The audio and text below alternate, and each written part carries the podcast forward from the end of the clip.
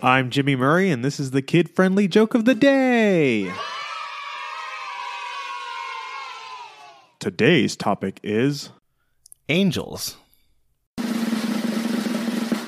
My mom really wanted to put an angel on top of the tree. I really wanted to put on a star. Eventually, I caved into my mom because she wouldn't stop harping on it.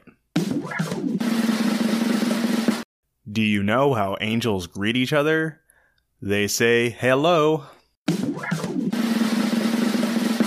There's this angel with his angel buddy, and he said, I want to go out and I want to try and meet some girl angels.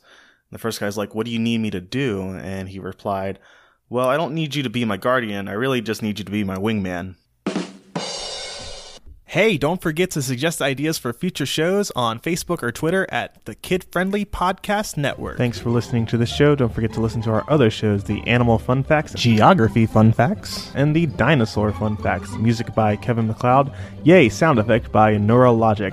I'm Jimmy Murray, and your executive producer is Chris Kremitzos. Keep laughing.